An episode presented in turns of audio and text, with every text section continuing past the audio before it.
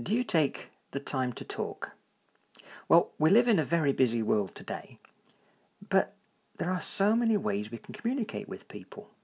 And maybe that's become a problem. You see people walking down the street, people in restaurants or cafes, people perhaps where you work, or at home. Now, what are they doing? Well, a lot of them seem to have their eyes firmly fixed on their phones, tapping away, not talking to the people around them, but talking with people perhaps they know, but maybe to a large extent they don't know.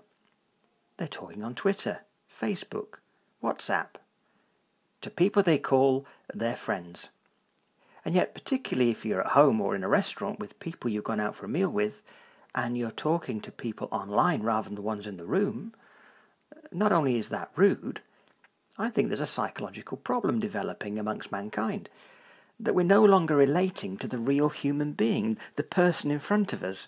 We need them to be on a screen, and not necessarily even in video format, just by texting each other using words, and sometimes even only um, abbreviations to, to converse. Hasn't that become sad? And it's the reason I've just written a blog called Time to Talk and I really cover some, uh, very, very briefly, just some of the ideas as why it's better to be in person. So, when you're in person, all of our five senses are brought into play.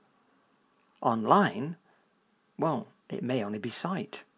It may be sight and hearing, but it won't be the other senses. So let's think about how we communicate and taking time to talk to people in person. Now, of course, if people are too far away, then video chats are excellent, or at least a telephone call, rather than just using Facebook as the go between and possibly even using it so that the whole world can see what we're saying. Let's get back to that personal touch, talking to each other. It's good for us. What do you think? I look forward to your comments.